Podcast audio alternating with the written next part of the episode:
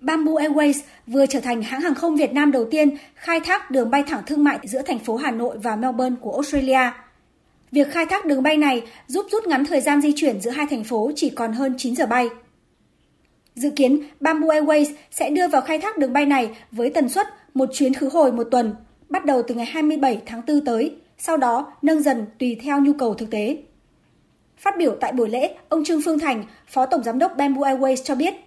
Bamboo Airways kỳ vọng các đường bay thẳng Hà Nội Melbourne sẽ góp phần đáp ứng tối đa nhu cầu di chuyển giữa Việt Nam và Australia của đông đảo người dân, đồng thời đóng góp tích cực cho quan hệ hợp tác giữa hai thành phố, hai quốc gia trên nhiều phương diện ngoại giao, thương mại, đầu tư, hợp tác phát triển, văn hóa du lịch và giao lưu nhân dân.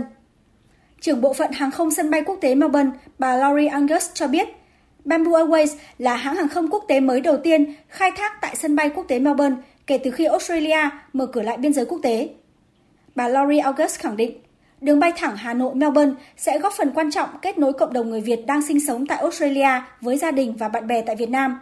đồng thời tạo cơ hội cho sân bay quốc tế Melbourne được chào đón du khách Việt Nam và sinh viên quốc tế.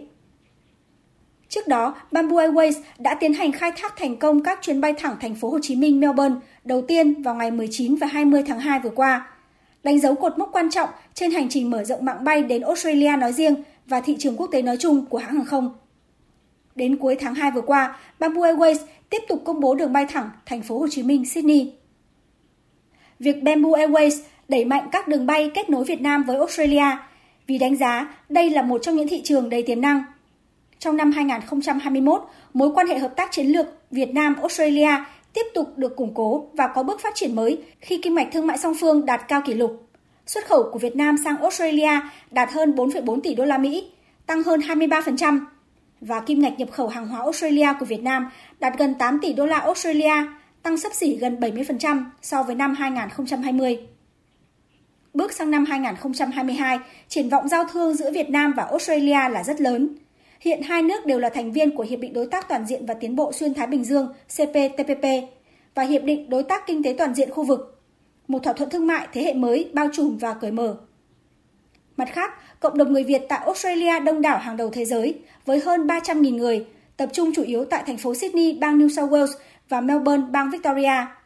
Vì vậy, việc Bamboo Airways mở các đường bay thẳng nối Việt Nam với Australia sẽ thúc đẩy hơn nữa hoạt động kết nối giữa hai thành phố, hai quốc gia và xa hơn nữa là kết nối lục địa Australia với Đông Nam Á, góp phần nâng cao vị thế cạnh tranh điểm đến của Việt Nam với các quốc gia trong khu vực.